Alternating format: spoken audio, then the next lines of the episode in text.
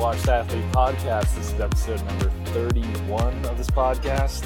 And on this podcast, we're just a group of college guys talking about anything that's interesting to us, from the gym to sports to Marvel to really anything in general. We do not have the full cast again. We actually won't have the full cast of us three plus Jacob and Andres for a little while. They're going on a bit of a hiatus. Because they are doing some very fun things outside of the pod. So they will be back eventually, but until then... In the meantime, we will be holding it down. Exactly. All right. So today we got a lineup going on, and we're going to start off this podcast by covering some recent news stories that broke inside the sports world and outside the sports world. Okay. And get a little bit of reactions, thoughts going on. Some of it will be pretty serious topics, and then other will be lighthearted. Okay. All right, so the first news story of the day is, did you guys hear about Patagonia? Oh, yeah, they sold their entire, they sold all the money they have to, I forget what organization, climate change? Okay, so yeah, the Patagonia founder, Yvon, I looked up how to pronounce his name before this, and I already forgot. Let's go with Yvon, because that's how I sell his first name. He ended up selling the entire Patagonia company, which is valued at $3 billion, makes about $100 million profit per year. They sold it to a company that is credible in climate change, and now all the profits from the company, as long as it stands, will be donated directly to fighting climate change. The billionaire just straight up got rid of the company, all the money he's making, and is putting it all into the climate, which is really cool to see. That's awesome. And if you're somehow listening to this and you have no idea what Patagonia is, Patagonia is a pretty well-known outdoor wear company. Has really, really, really nice stuff. It's a little expensive stuff, but it's really nice. And it's cool to see a company like that. Peter doing a quick change on the podcast just for this occasion. I have shorts from them. These are Patagonia. So the shorts from the pod? Yes. So here's the Patagonia logo. They're these nice, very high quality shorts. They're a little wrinkly because obviously I did them in the wash, but nice 5.5-inch inseams, perfect size, very lightweight, comfortable. Their gear is absurdly nice. Yes, it's a little bit more expensive, but now that I know it's going directly into climate change, I might buy more of their stuff. No, low key, this is not only this is a business boost and good for the country and good for the world in general, which is really cool to see. It benefits everyone. Yeah. That's awesome. So yeah, I hope more people can do that kind of stuff. Whether it's I don't expect people who companies, own these companies give up. I don't expect Google to give up their entire structure to the government and be go ahead. That actually may not be a great idea. That's a horrible idea. Yeah, it's a horrible idea. I don't expect billionaires to just do that. But it is cool to see something as simple as just clothing can go to a good cause. So hopefully, that money gets directed somewhere good, and there's nobody no rats up in the place. Well, that was Mark Cuban recently. Yeah. He is he made some pharmaceutical company who's trying to slash prices. Oh yes, that's a great correlation. Let me look it up real quick. I looked at the prices, and they're low key good. Well, no, that was the entire idea, is that he will make a profit off of it, but basically he's just unmonopolizing healthcare and pharmaceuticals, because all the other companies kind of band together and are oh yeah, we can set the market price for insulin, which some people need to survive, at an absurd price because they can. And he's okay, well, I'm just going to undercut all of that, and I'll still end up making a profit off of it, but it's going to be way cheaper than what everybody else is doing. And he's squeezing the market, which is either way, it's gonna work, because then the pharmaceutical companies have to be competitive. They would have to drop their prices. Absolutely, and this comes off, this kind of I knew, especially Mark Cuban's company got a lot of traction when the government, mainly the Conservative Party, decided to shoot down the insulin reduction bill, which would have reduced insulin from whatever ridiculous price it's at now to a very affordable price for most diabetics. And so it's really cool to see. The company is called Cost Plus Drugs, and of course they're going to advertise it to be brilliant, but even if you just look on the page, the retail price for Prozac, which is a common drug for depression and other mental health issues, goes at $22.94, and they're advertising on their site for $3.90. That's an insane price drop. Yeah, and that's for a 30 count. So especially maybe it won't cost you $3.90 with your insurance, but what happens if your insurance isn't going through at the moment, and you can buy 90 of them for $5? Yeah. So that's just it's a big deal for a lot of people, especially people who don't have insurance to cover this stuff. I don't know what, like, how many medicines they have. Actually, this is a lot. There's a lot of them. Wow. But it's just really cool to see people doing things like this, especially when, like, these issues become very political, like climate change and pharmaceuticals, and you can see kind of people who have... It shouldn't be political, but it is politicized now, but yeah. Yeah, when you see people who have money and power and can actually, like, do something about it.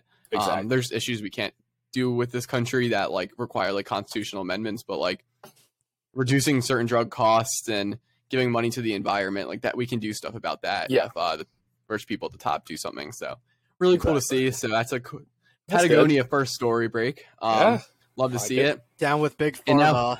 And now we're doing a complete flop because these people are doing good things out there, and a billionaire owner, Robert Sarver, Phoenix Suns owner, recently got Phoenix Suns NBA. For people who are not aware, he owns the Phoenix Suns, and he just got banned for 1 year in the NBA and fined $10 million for just workplace misconduct, but specifically demeaning women and saying the N-word 5 times on record. Gruden? Yeah. Not Gruden. Well, kind of in a similar vein to Gruden. Mm-hmm. Robert Kraft?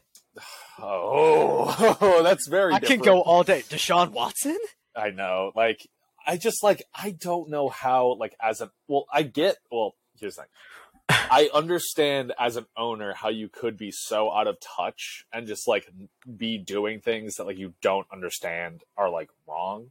But, like, with how much the NBA has been, like, pushing, like, both player forward, like, contracts and stuff like that, and, like, just being almost always on, like, I don't want to say like the cutting edge, I don't know if that's the right term, but, like, of, like, social movements, like, read the room, my guy.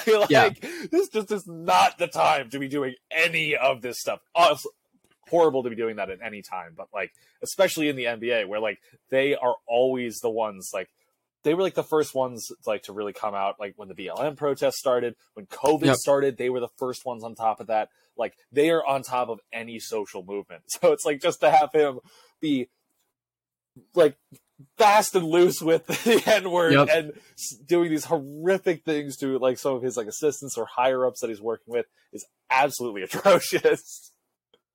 Yeah, and for people who may be triggered by some of this stuff, you can just skip forward a little bit. Yeah. But in 2004, he was caught saying the N-word when explaining what a black person had said, and then someone there had told him that he couldn't say the word, even if he was speaking on what someone else had said.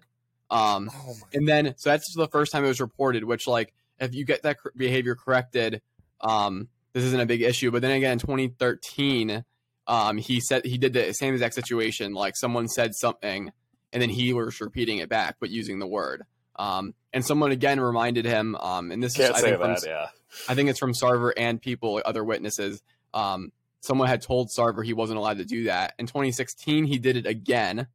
And then, on 2 occasions from 2010 to 2017, he did this again, recounting stories. So he has a repeated history of, like, making the same mistake in the same situations, and people have reminded him that he can't do that, and he just continues to do it. And then additionally with the with these issues, I have too many tabs open right now. Was the workplace misconduct, like? Yeah, especially with women. He had made comments about his pregnant employees. That gets icky. How their role is as mom and dads and, like, stuff like that. And apparently they were made very uncomfortable, and they had let him know. What else did he do? He made comments on women's breasts. He made six other demeaning comments towards women. And at least 8 witnesses said Sarver used language that was crude and, quote, crossing the line in commenting on the bodies and attractiveness of the Suns dancers. Is this guy married? Sarver was also accused of grabbing a male employee at a Suns holiday party and danced pelvis to pelvis with him. Now that's a plot twist. And he was accused of speaking about the size of players' genitalia. Just, like, you go down the list and you're just like, this guy is just a piece of crap. And this is all coming from ArizonaSports.com and their story on this. If you want to go look it up for yourself, I'll try to put it in the link in the description if you're interested in looking about it. But simply, like, this is an awful look for the NBA. It really is. I know players are not happy about it. Chris Paul, who's the president of the Player Association, has said something. LeBron James has already tweeted about it. And it kind of puts players like Chris Paul, Devin Booker, people who play for the Phoenix Suns in a really tough position, because I'm sure they don't want to condone this. But also, like, at the end of the day, that's the team they play for and their contract. Yeah. So I'm hoping, especially for people like Devin Booker, maybe they make a stand. Maybe they say they're not playing unless Sarver sells the team, or they just refuse to play, or they, even if they request a trade. I mean, I love Devin Booker. I never want him to leave the Suns, but this is a reason to do it, if any. I mean, let's be real, Justin. If Devin Booker requested a trade to the Sixers, you would want that in a heartbeat. Yeah, they wouldn't do. There's no one we give up. You can't even finish. Wait, hang on a second. Well, especially if he's leaving Robert Sarver in that organization, that would be great. Suns do not have a good history of, in general, being an organization, and they've kind of turned it around the last couple of years. But again, it just sucks to see the guy at the top, a white old male billionaire, behave in this type of way. And this is not the only time it's happened in the NBA. Donald Sterling famously got completely axed. He was forced to sell the team too, and Steve Ballmer ended up buying it for the Los Angeles Clippers. That was a whole thing. He got like a lifetime ban. I don't have the quote in front of me, but apparently they deemed that this wasn't racial. Like, it wasn't like a let me see.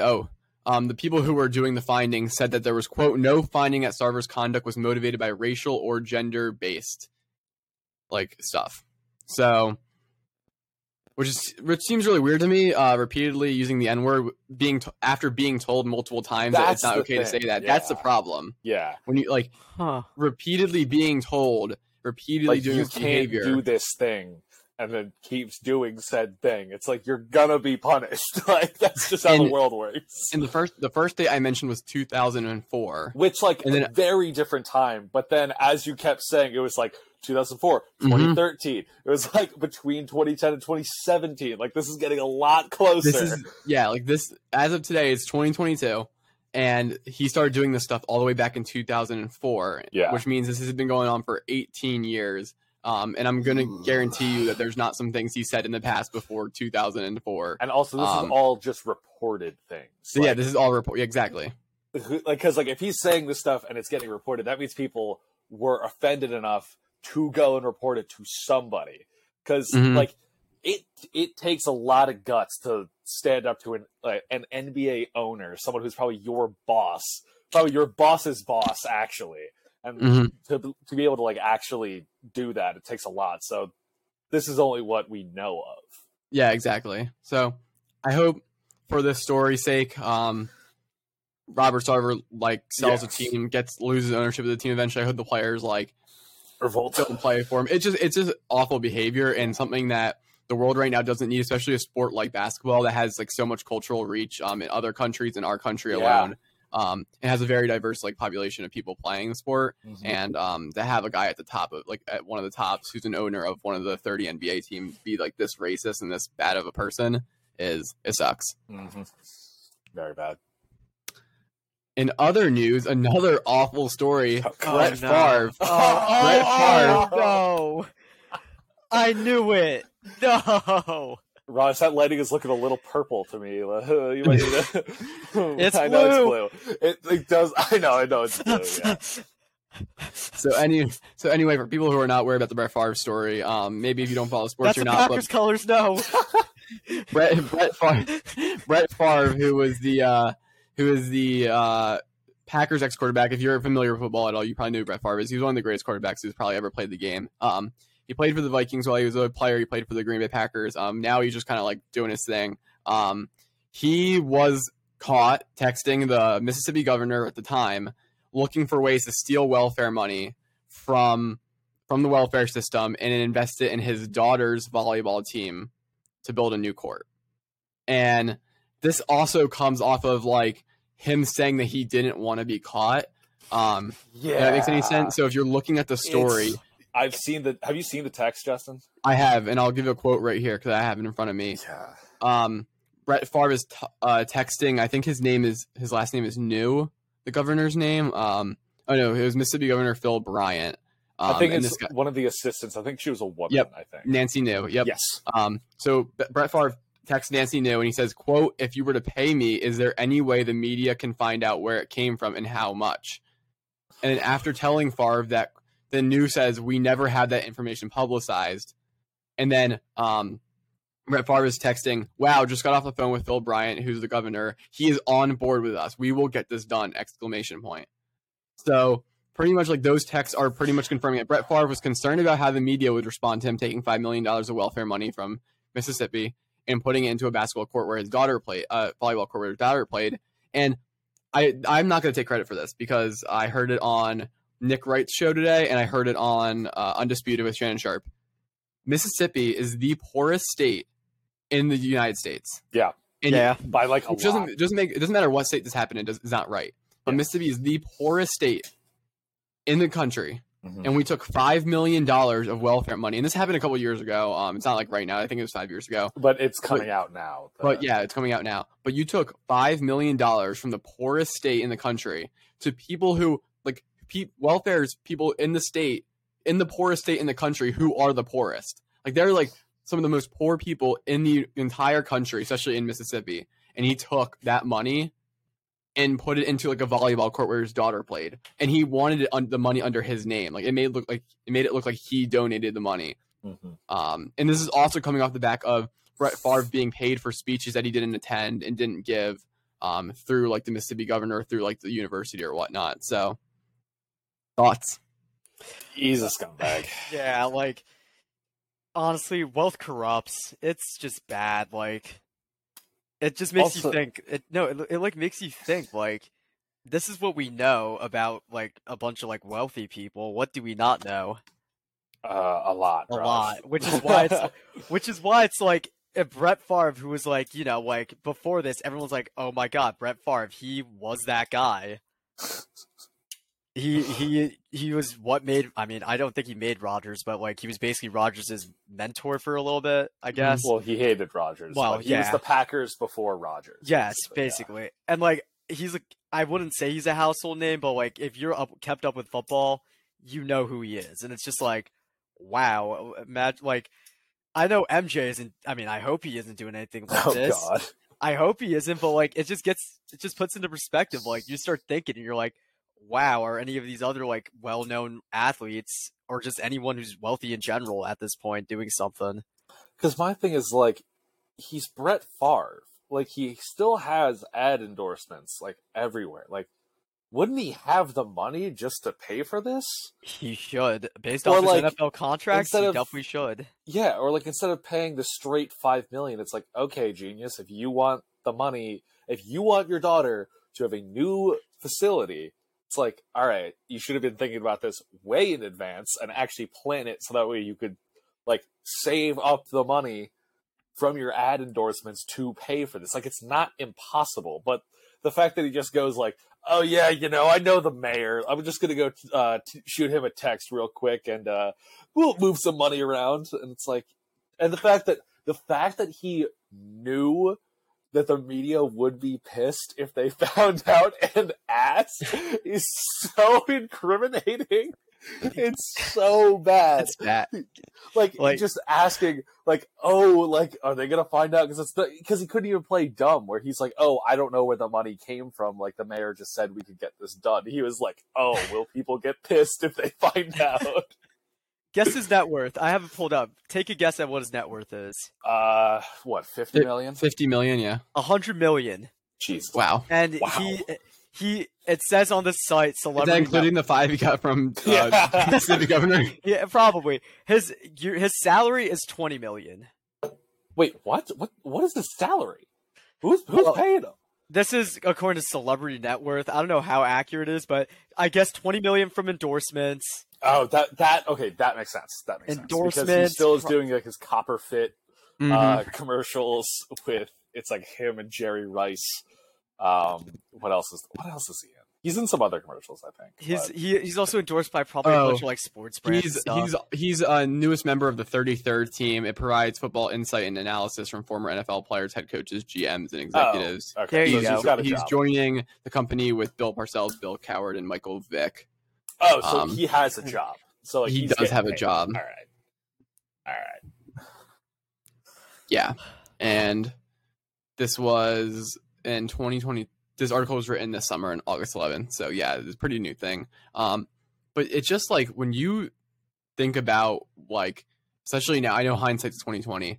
Jackson, Mississippi right now has an awful water crisis. Their water is serious.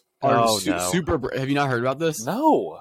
Let me pull up a picture. The Jackson, Mississippi water crisis is like really bad right now. It's like pretty much black, undrinkable water, especially inner city Jackson, where you're like poor, some of your poorest populations live.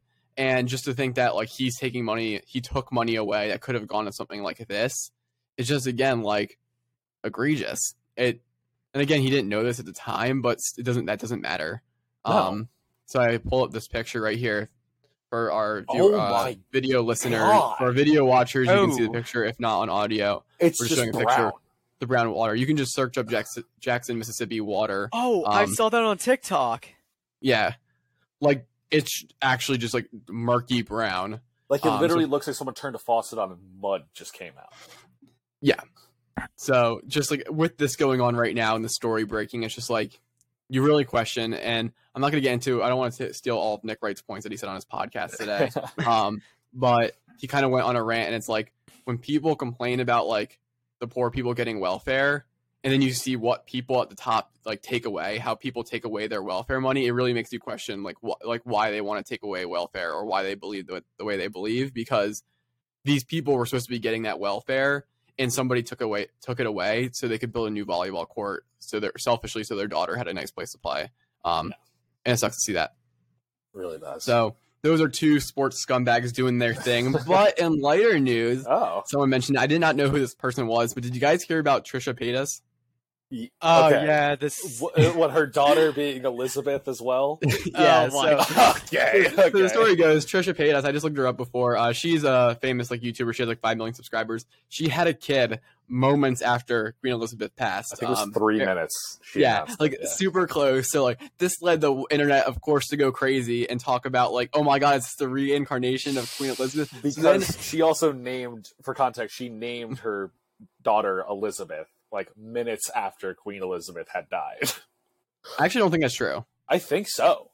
It was like, or like she posted it like very soon after the announcement of her death, but that the kid's name is Elizabeth.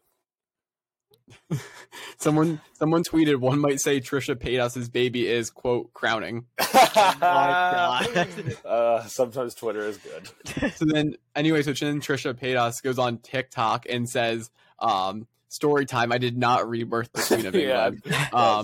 So just like a very like funny story, just like someone in like the public eye just having a baby like at the convenient time. But it does make me chuckle. I'm like, well, what if one day like this person becomes like, this daughter becomes like a big deal? What if she marries into the royal family? That would be ridiculous.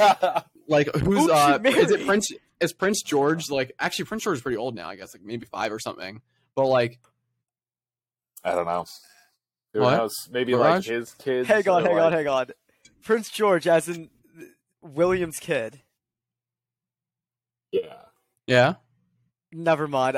I took what you were about to say very out of context about Trisha Paytas. Okay, I was not talking about that. Yeah, Prince George is actually pretty old now, so I mean he's dying. Oh yeah, that's way too old. But anyway, it would be funny if she married into the royal family, the daughter. That would be hilarious. So funny. But that for everyone, that is our end of our news story today. That would be a fun way to, and a fun and depressing way to start off the podcast. But we are going to transition to bigger and better things, because the Pitt game happened this weekend. We are recording this Thursday and it's coming out on Friday. So about like 5 days ago, Pitt unfortunately took an L in overtime to the Tennessee Volunteers. Oh, terrible team name. But I was not there, but I was watching, and Peter and Raj were there. So you two take it away about our thoughts about the Pitt Panthers losing to Tennessee. Dudes should not have gone for it with 10 seconds left in the second. We should have kneeled. We got the ball back. That's all we needed. Yeah. for context, what Raj is talking about is right before the end of the half, Pitt was driving down the field. Let Slovis throw an interception or something, I think? Yeah.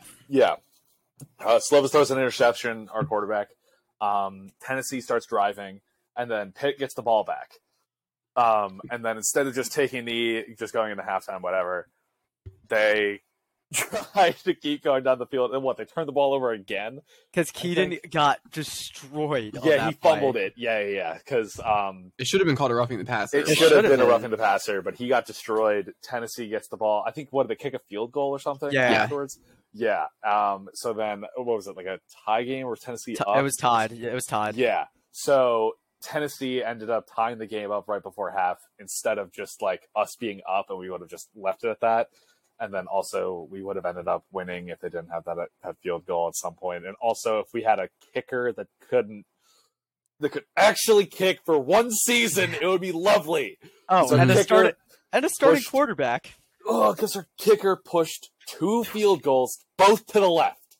I don't know why after the first one we didn't go, okay, if he's going to pull it left, line up on the other hash, and then kick it. So that way it'll hook into the... Oh, God, it was so brutal. It really was, because we were the underdogs that game. We were technically supposed to lose, but we were playing... Our defense was playing their hearts out. It was... In the second half. It was a night and day difference between the first half and the second half. Like, even between the West Virginia game, the defense looked so much better. Just completely across the board. Secondary, run game, everything. They looked good. And our offense couldn't do anything. After the first half, they couldn't do a thing. Yeah, and that was partly contributed to our quarterback getting injured, which hopefully he's good for this weekend. I really haven't heard any updates on him. They keep college injuries like very under wraps sometimes. Like Narduzzi after the game, the head coach of the Pitt Panthers, he was pretty much like no comment. And then like the other day, he kind of said like he said he's doing. Yeah, Raj. 3 hours ago, Deuce said Keaton is a game time decision for Western Michigan. Oh my god! So it's not great. But what I kind of wanted to talk about a little bit was, Pitt was ranked 17 going into the game, playing against, I think, 24 Tennessee. Yeah. And then we lose in overtime. And we were playing with a backup quarterback. We had injuries all over the field. I don't think our center or our right tackle, one of the two, didn't even start the game because they were injured. Then one of them went out in the middle of the game. Our star sophomore running back was also out.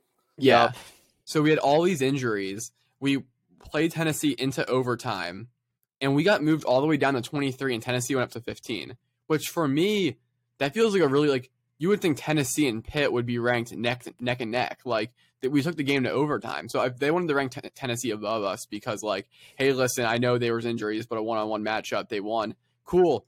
The fact that there's 8 spots between our two teams, like, makes me think either Pitt's going to climb up a lot because they're actually better than people think, or Tennessee's going to slide back a little bit because 8 spots off of Tennessee doesn't really feel right after watching that game. I mean that game goes Pitt's way if Slovis plays the second half. Yeah, I think you're absolutely right with that. I think honestly, as much you're going to need to censor this, Tennessee it was talking during that entire game. The fact that Pitt really isn't the same powerhouse that it used to be without Kenny and without Jordan Addison, they're going to get smoked by the top tier SEC teams, and it's not going to be close. The fact that they were struggling against Keaton Slovis as like the key offensive weapon and Izzy, when they get to like Alabama and Georgia, they're going to get rocked, and it's not going to be close. It really isn't.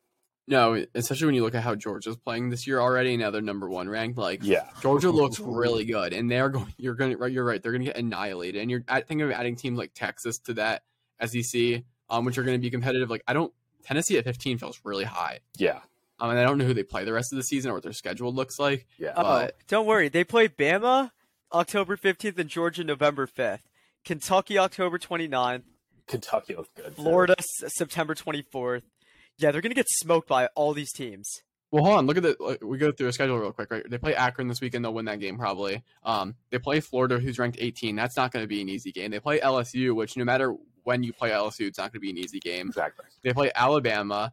Kentucky, who's ranked 9 right now. Georgia, Missouri, yeah. South Carolina, who's a fringe ranked team sometimes, and then Vanderbilt to end the season. Like, they're going to take a couple L's, and they're going to get smashed by Alabama, and they're in Georgia. Will Anderson is going to rip that offensive line to shreds. It's gonna be disgusting. It really is. And like and I think you're also right. I think Pitt's in like that weird spot, like where like we clearly had like the best season we have had in the past like 50 years, basically. Yeah. But we're definitely not as good as we used to be. But I think once we start firing on all cylinders, we are a good team. Like we really are. Like when our defense is playing well, when our offense can move the ball, when the run game gets going, we are a good team. When our kicker can make a field goal. Yeah. Our special teams just...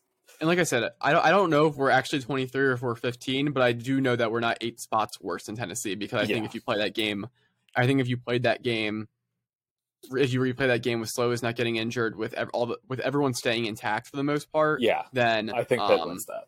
I think Pitt wins that game. I mean, Tennessee didn't score anything until overtime. And even for people who aren't not familiar with the game listening, our backup quarterback got super hurt in the second half, and he was literally like actively, like visibly limping every single play, not putting weight on his knee. So just the fact that we even escaped that in overtime was cool. But I mean, I think a really exciting start to the football season with West Virginia and Tennessee. We will play this weekend against Western Michigan, who's the team that really, like, last year Pitt was having a great year. Everything was off to a great start, and we lost Western Michigan, who was unranked at the time. And it kind of, like, it didn't derail our season. We still won the ACC championship, but it was a big hurt in putting us in, like, fringe college football playoffs talks. Honestly, I'm not going to lie. I think that was good for Pitt that they lost, because they got humbled real quick early on in the season, because, like, there was some clear issues in the secondary that ended up getting cleaned up eventually. But that was where it was like, oh, we can be beaten by a team that doesn't make mistakes. So you have to be a lot better, because that was one of, like, I think Raj and I were standing next to each other during that game. That was probably one of the worst secondary plays I've ever seen out of a college football team, because they ran 3 different plays the entire game and beat us. It was a quick slant and a read option. That was it. That was the only 3 plays they did. And like, they just marched down the field. We couldn't guard against an RPO. Like, come on. Yeah, it was a quick slant to a tall guy, and then a run-pass option. For those that don't know football, it's where the quarterback takes the ball, turns, looks at the one defender on the outside. If that defender goes in, he pulls the ball and runs. Or if that guy sits still, he just gives the ball to the running back. That's it. It is a very simple concept, and Pitt could not comprehend what was going on. They're so the fix to an RPO is have your corners play inside eye, so you jam them at the line so they can't slant in time, and have a linebacker sitting as a spy ready to take the QB out if the DN steps up. Yeah, so of course we are just like armchair coaches from the stands, of course, but hey. I got on the field this week, so I can call myself technically. Yeah, Peter, you want to go through that story a little bit? Yeah. So, for those that don't know, I am a student section leader of the Panther Pit. It's like what our student section is called for football games. And I get led into the game a little bit early. I would go through like a side gate, whatever. And I was like, had to save like the entire front row for like some other people that were like doing some like extra work, volunteering to like help out the stadium and stuff. So I was sitting in the front row, like waiting for like the gates to open and everybody else to come in. And I was just like sitting there kind of like looking at the field. And this was like 2 hours before the game's going to start. So I'm like, okay, I'm chilling. I'm in, whatever. I'm just going to like sit here and relax. And then this guy like comes up to like my side and goes like, hi, my name's, I think it was like John or something. But he's like, hi, my name's John. I'm from the Pennsylvania lottery. Yeah, I know. I don't think that was his name. I'm just going to go with it. But he goes, hi, my name's John. I'm with the Pennsylvania lottery. So during halftime, we have somebody go out onto the field and throw some footballs at some targets to win some money. Would you be interested in that? And I was like, yeah, I'd be interested in that. Are you kidding me? That sounds awesome. And he's like, okay, cool. Like, just like meet me up here and like partway through the second quarter, and we'll like take you down, whatever. I'm like, okay, like this is gonna happen. All right. So then I go up there, and it's really funny because like he says like 12 minutes into the second quarter, I gotta go up there so that way they can like figure everything out. So as I am walking up, that is when Gavin Bartholomew has his ridiculous touchdown catch, which is utterly insane. Like, as I'm walking up, I'm, like, turning around. I just see, like, a 6'5" tight end hurdle a dude, and I'm like, oh, he's gone. I just keep walking up. So that was hilarious. But then I meet up with the guy. He's like, oh, like good to see you, whatever.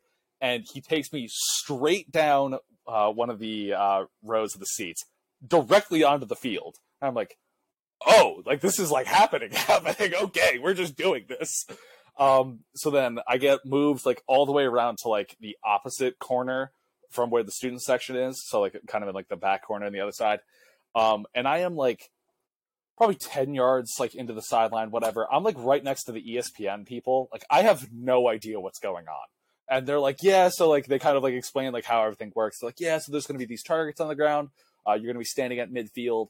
So one's going to be 10 yards away, one's going to be 30 yards away, one's going to be 50 yards away. You just got to throw the footballs at him. You got 10 tries and just hit them. And I'm like, okay.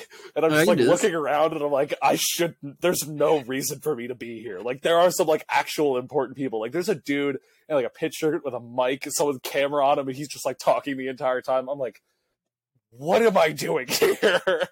So the guy that I was working with, he comes up to me, he goes, okay, so right when the clock hits 0, you need to run directly onto midfield because this, like, we need, like, this is the first thing we're doing at halftime. So, like, we need to, like get it started and get everything set up. So, like, the second it hits 0, before the players even get off the field, you need to run onto the middle of the field. And I'm like, okay, like, I guess I'm doing this.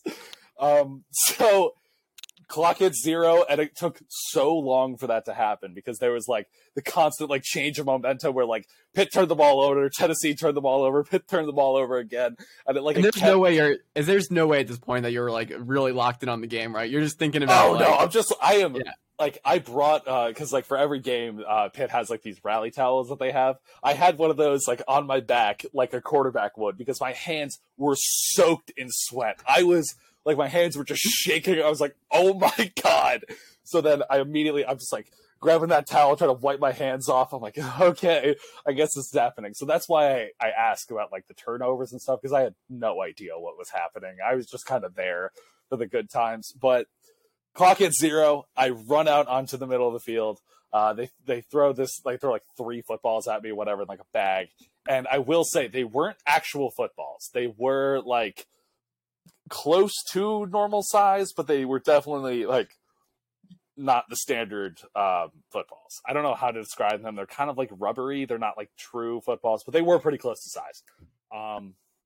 And then like as they're like announcing it, whatever, I like look at the Jumbotron that's right in front of me, and it's my back, and I like turn, and then it's the camera guy is standing there on the field. They're like, oh, like this is Peter. Like he's going to throw these footballs. I'm like, I don't know what I'm supposed to do with the camera on me. I'm just going to stand here awkwardly, I guess. Like, oh my God. Cause like they tell you everything up until like the actual like minute details where it's like, oh yeah, like look into the camera. Don't look at the camera. I'm like, I don't know. I'm just going to look into the camera and wave, I guess. I don't know. So they tell me to go. So throw my first football 10 yards, miss. I'm like, oh, off to a great start. Wait, what are you throwing it into again? It's these like probably I'd say like 5 by 5, like 5 yards by 5 yards, just like these flat targets on the ground. Because when they said targets, I thought they were going to be like stood up, and I'm like, how? Oh, is it kind of like in the Pro Bowl where they throw it deep and it like bursts through it? No, not at all. It's flat. It's like a tarp. It's literally just like a tarp on the ground with a target on it, and it's like. Just hit anywhere on the tarp, and then like I see. Counts. So yeah, I throw it 10 yards, overthrow it immediately. So I'm like, okay, I gotta throw a little less gas on this. So second one, hit it, and I'm like, okay, feeling good, and I'm like, okay, 30 yards. And of course, before this, I was warming up my arm. I was like stretching out my shoulder and stuff because I'm like, the last thing I want to do is like tear my shoulder in front of like 30,000 people. And I'm like, okay, let's not do that. So then I got the second one. I like try to hoist it out there a little bit. It like curves to the right, and I'm like, okay, I gotta step this up. Got the second one, throw it. It's like a little bit short this time. I'm like, okay, I kind of like zeroed that in. So then I get the next one, throw it dead center. I'm like, okay, good. I'm like five throws in. I'm feeling good, and I'm like, all right, I got to go throw this ball 50 yards now. I'm like, okay. So I grab the ball that's next to me. I back up like 5 yards, and I'm like, I'm going to crow hop and just throw this thing as hard as I can, because I have no idea what my arm is actually looking like, because I haven't thrown a football in so long. So I take this thing, I crow hop, and just hoist this thing. And it gets a good spiral on it. I was pretty surprised. I was like, honestly, I'm glad I didn't just throw this directly into the ground. That would have been terrible. But I throw this thing, and I'm like, oh my God, that's got distance on it. And it hits just before the target. And I'm like, you've got to be kidding me. Yeah. So I take the next one, and I'm like, okay, I got to just end this right now, because I don't want to be out here for any longer, because then when it comes down to like the last couple throws, I'm going to like overthink this, and I just can't do that. So I take this ball, like step back 5 yards, crow hop, and just let it loose with everything I got. Like, someone has a video that they sent me, and my leg fully comes up. It's the worst form I've ever seen throwing a football. Like you're throwing a baseball? It's like I was like combination throwing a baseball and a football, because like I had it like well, where like my rotation was good, but I like my hips fully just came through with this. Like, it was almost like a janitor throw in baseball, where like you would like throw and then like over-rotate, like roll into it. Mm-hmm. So I throw this thing, and I'm like, okay, come on, this has got to hit. And like, I see it's getting close, so like, don't hit the exact same spot. And it lands just on the target, maybe like a foot inside of it. And I'm like, oh, thank God. Like, I was honestly just more relieved than anything. So yeah, I had the camera guy back on me. Everybody started clapping. I started hyping up the crowd. I was like, you know what? I've got one shot at this. I might as well do it. So that was good. And then they said, like, oh, yeah, you could win $100. And I'm like, oh, that's sick. I just won $100. And then, like, you know, like, I have to, like, run off the field, even though no one told me, like, what to do. I just see everybody else running off the field. I'm like, okay, I guess I got to leave now. Run off the field, whatever. And then I'm, like, standing there. Everyone's, like, congratulating me and everything. And then the guy I work with pulls out lottery gift cards. And he counts out five $20 lottery gift cards. And I'm like, oh, it's the Pennsylvania lottery. That makes sense. Oh, wait, I think actually I might have them. Hang on, give me a second. Wild Peter's gone. That first throw he did was absolutely horrendous. Oh, welcome back. Oh, no, yeah, it was terrible. First of all, I overthrew completely. I was like, good God, this is terrible. You weren't supposed to hear that. As soon as you threw that, I was like, oh, my God, this is going to be bad. Yeah, I know. I was like, all right, well, now it's time to lock it in. But, yeah, so I have five of these free $20 lottery gift cards that I have to go redeem at, like, a gas station. Like, so, and I have a feeling with my luck, I'm going to get, like, $8 out of this. But, like, you know what? Honestly, I'll take it for the experience over anything, because, like, $100 would have been very nice, but I'm honestly just glad I didn't embarrass myself in front of 30,000 people, even though I kind of did at first, although they kind of got the nerves out of it, because it's like, all right, I overthrew the first one, perfect. But, yeah, it was a good time. I had to kind of check my ego a little bit, because I was kind of, like, walking around, and everyone was like, yo, that's the guy! And I'm like, yes, I am the guy. Yeah, I am that guy. And, of course, I was dressed up like an absolute schmuck. I had my blue cutoff Pitt shirt with a yellow arm sleeve and a Pitt headband with the towel tucked into the back like a quarterback. I looked ridiculous. But that was kind of the point. I also had my alternating blue and yellow sneakers on. That was also just part of the look. But, yeah, that was a very interesting experience. Never thought I'd be able to do that, but ended up working out well. That's a great fun fact for anything ever now. Like, any team builders. Facts, I won $100 of lottery tickets. I've got questions. Shoot. All right. Was the crowd hype? Like, could you feel like the Acrisure Stadium like energy while you were like hoisting these footballs? Absolutely not. No one. It was actually just me, Andres, Jamie, and all the literally because like everybody else had already gotten up and like left to go like get food and stuff for halftime. So it really there weren't too many people in the stands by this point.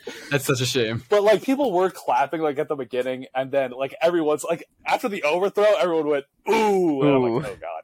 But then after I threw like the first long ball, everyone like I could hear like a little bit of a buzz, and I was like, okay, like I got this. And after the last one, like that, I did get a cheer, but it wasn't like it didn't really feel like much. Like won't be gas myself up too much.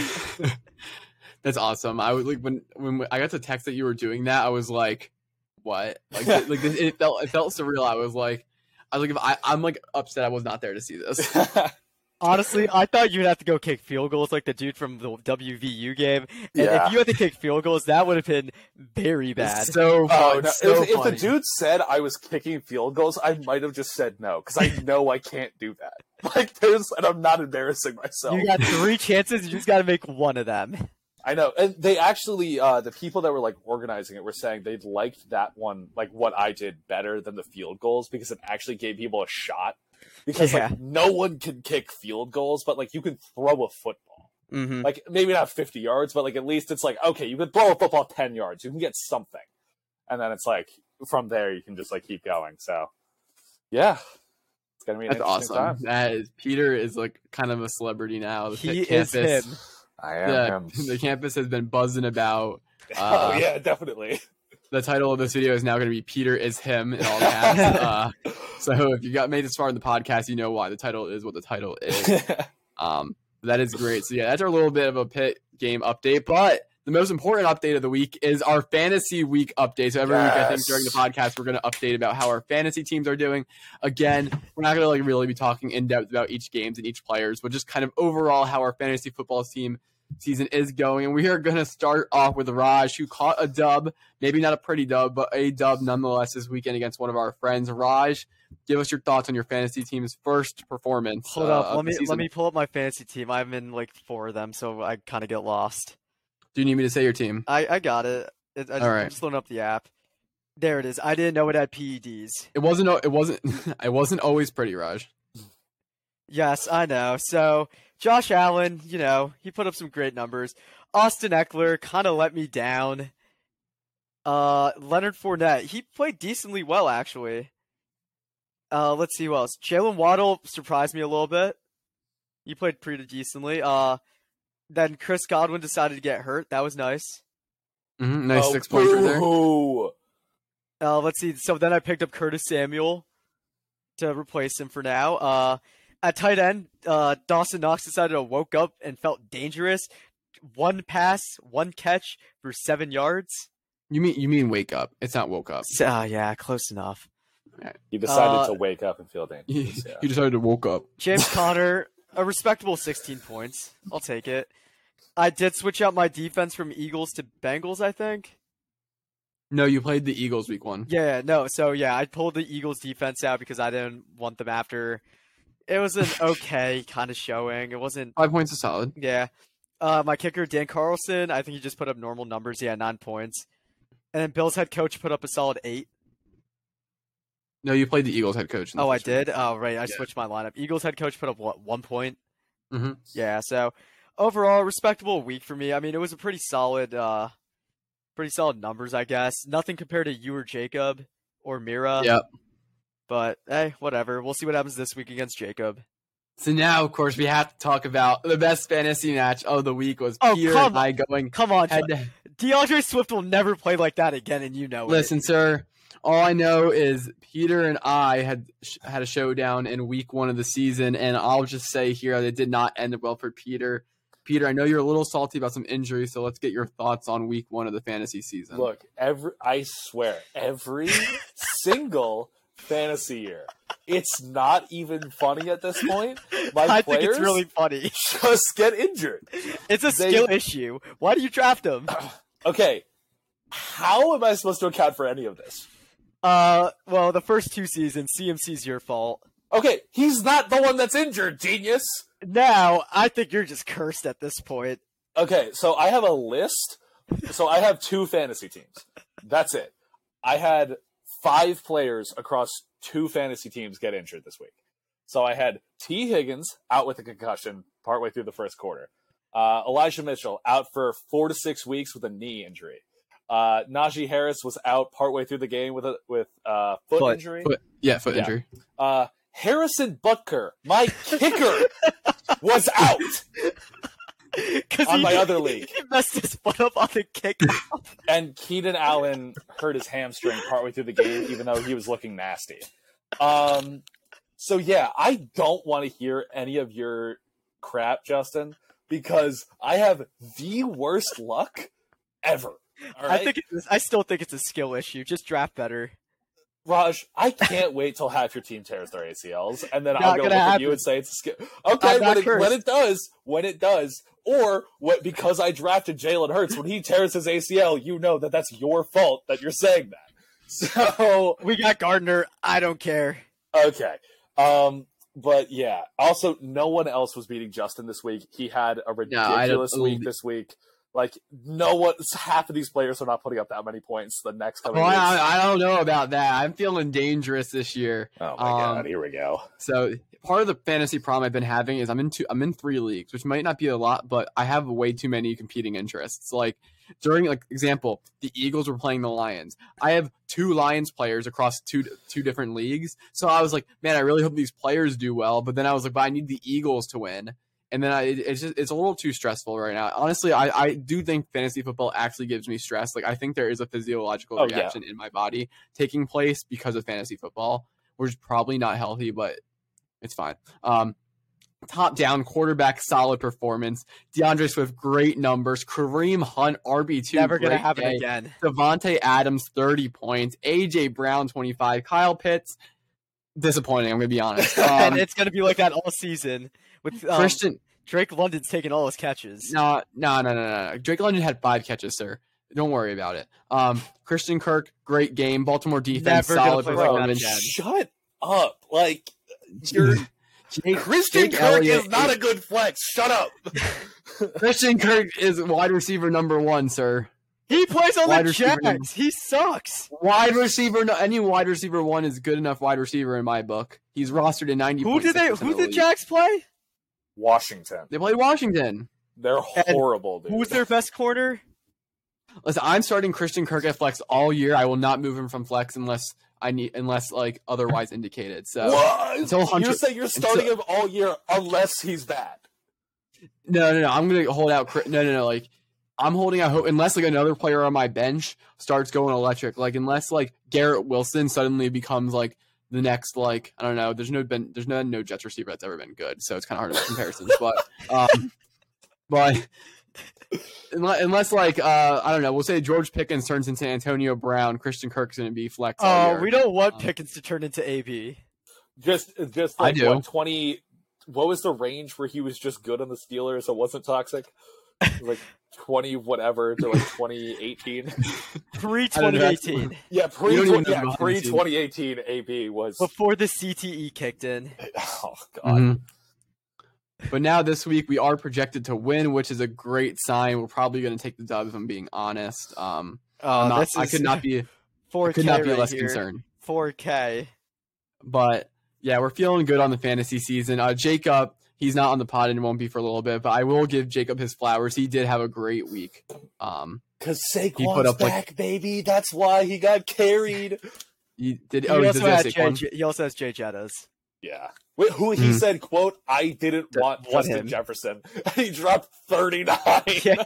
The best part about Jacob's whole thing is Aaron Rodgers is his quarterback. He scored 4 points. Aaron Rodgers is not a good fantasy quarterback. And then he also has Josh Jacobs, who scored 8. So he had Saquon Barkley go 33, Justin Jefferson go 40, Michael Pittman go 27, Travis 26, and then Marquise Brown had a nice solid 14. Yeah. So Jacob did have, and he had Michael Thomas on the bench that day. Why does Jacob have Tom Brady and Aaron Rodgers as quarterbacks? That's a really cringe. Anyway, so this should be an interesting week. I don't think we have any pod matchups this week. We do not. Oh, wait, no. Jacob and Raj are playing each other. And Jacob's currently projected to destroy him. All right, relax. Projections don't... smack, you're going to get smoked. Projections don't mean anything. Okay. You should know that, Justin. Why should I know that? Didn't I beat you last year really badly at one point? I don't look in the past. Bro. I look in the future, and I see great things in my future. I don't know. It was stuck in the past, as per usual. I sound like a Giants fan. Sound like an Eagles fan. Shut up. You're looking at 2018. We're back, baby. It's 2018 all over again. Right now, looking at it, we've got Jacob is projected to finish number one. I mean, these final projection rankings are usually a bunch of crap. But anyway. Oh, so when I say projections are crap, I get. No. I'm giving everyone the full perspective. They can come back to this pod. Okay. If I'm wrong, I'm wrong. Jacob's projected to finish number one. Raj is projected to finish number three. I am projected to finish five, and then Peter seventh, projected to finish seventh. And yep. I don't know. I think is Andres' team's Chubb. Something? Yeah. No, he's finished. He's projected to finish in dead last. Well, after his lackluster performance against our friend. Also, I don't. That was bad. The drafting of Aaron Jones was a wild choice. Yes. Yet again. Andres? Yeah. He had Aaron Jones last year, and he let him down badly. Quite. Oh, he didn't. Yeah, this year he's got Derrick Henry, Nick Chubb as running backs. Yeah, Andres had a rough week, but no, he doesn't. What? Oh, who has Aaron Jones? I don't know. Oh, Mira does. Oh, right, because then didn't Aaron Jones put up a decent he put up something. Yeah.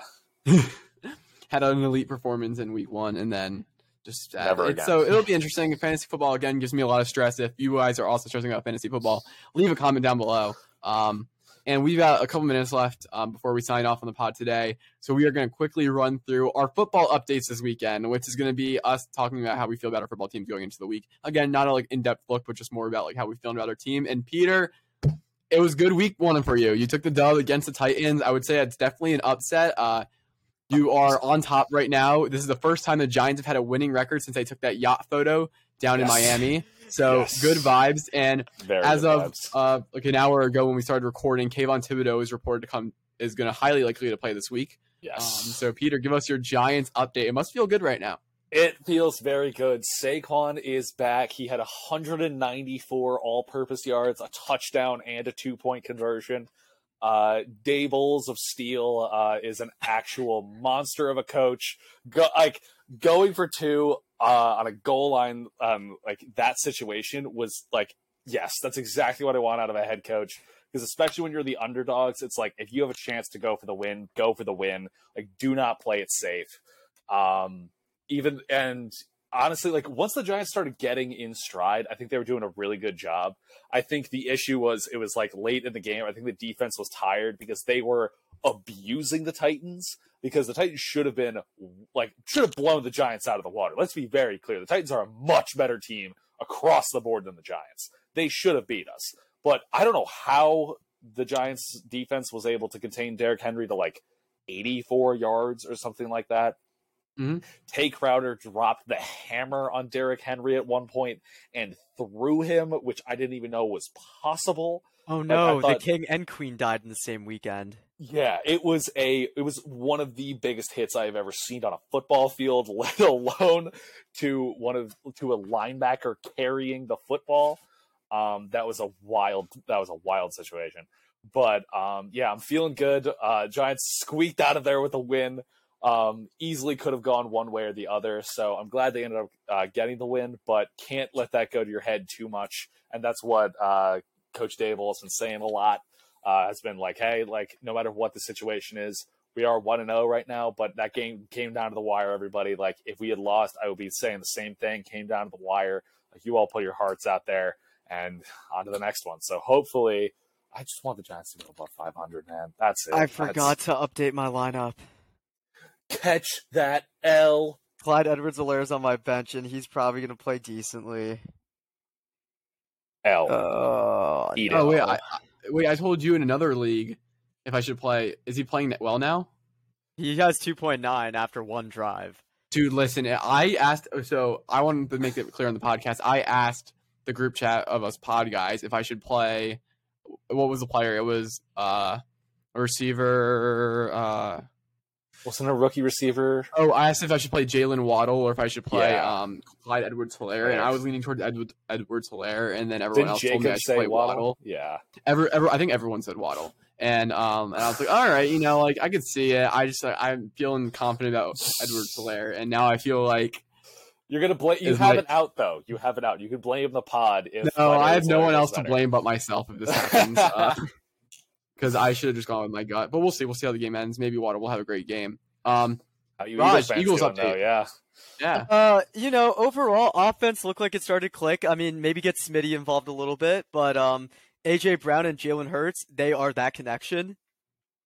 They are those guys. I want to see more because we can spread the ball to Devontae Smith and stretch the field a little bit, but I don't know what was up with that. But run game, what's his face? Miles Sanders. For once, he actually played well. Yeah. It was amazing. And we had 4 different rushing touchdowns scored by 4 different people. So, like, the offense is clicking. It's going to get there even better soon. Defense, I mean, it was okay up until a certain point in the game where we decided to let them back into the game. We were getting torn up by St. Brown in the secondary. That should not have happened, especially considering we have Slay and Bradbury.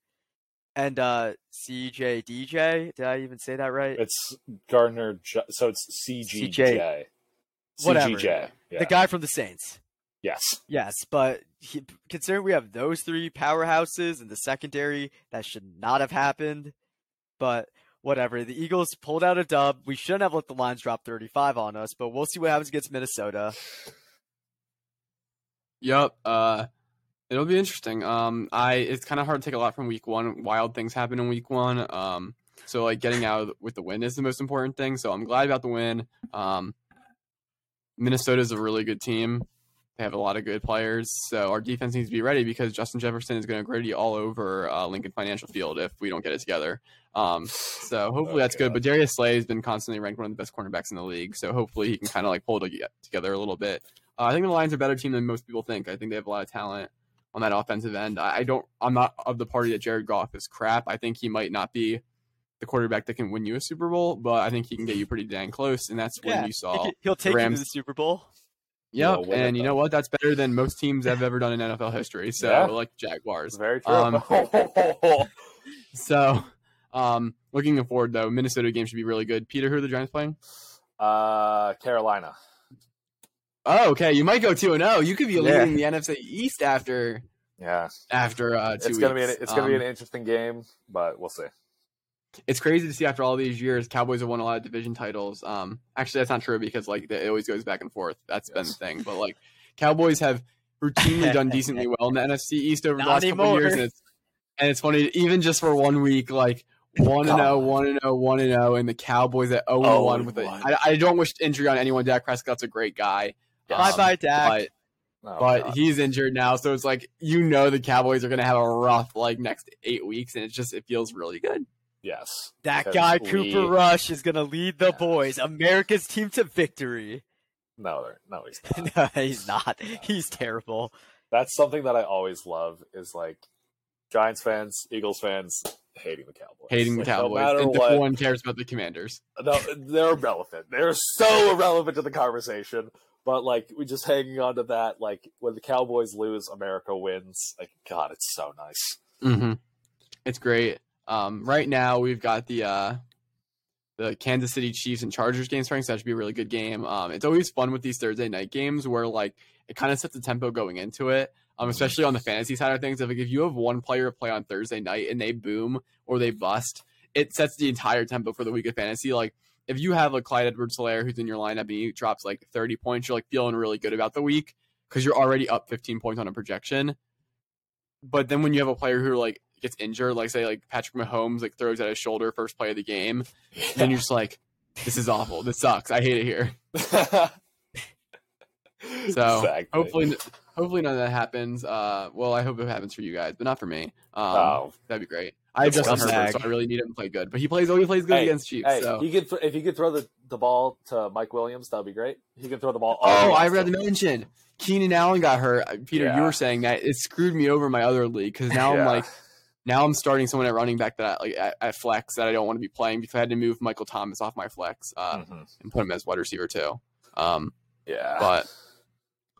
Anyway, I think that's going to be it. We didn't get to a few points, but that's okay because that means we talked about a lot of stuff, and we'll talk about it next week if we do it. Look out if you like Cobra Kai.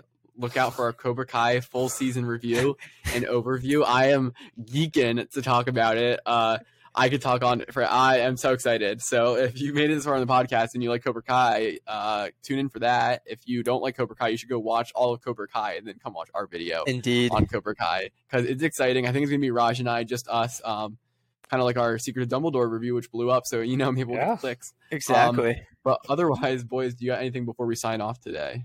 Kenny Pickett will be the starter of the Pittsburgh Steelers by week 5. And with that said, that is going to be the conclusion of the Washed Athlete podcast. Thanks, everyone, for tuning in.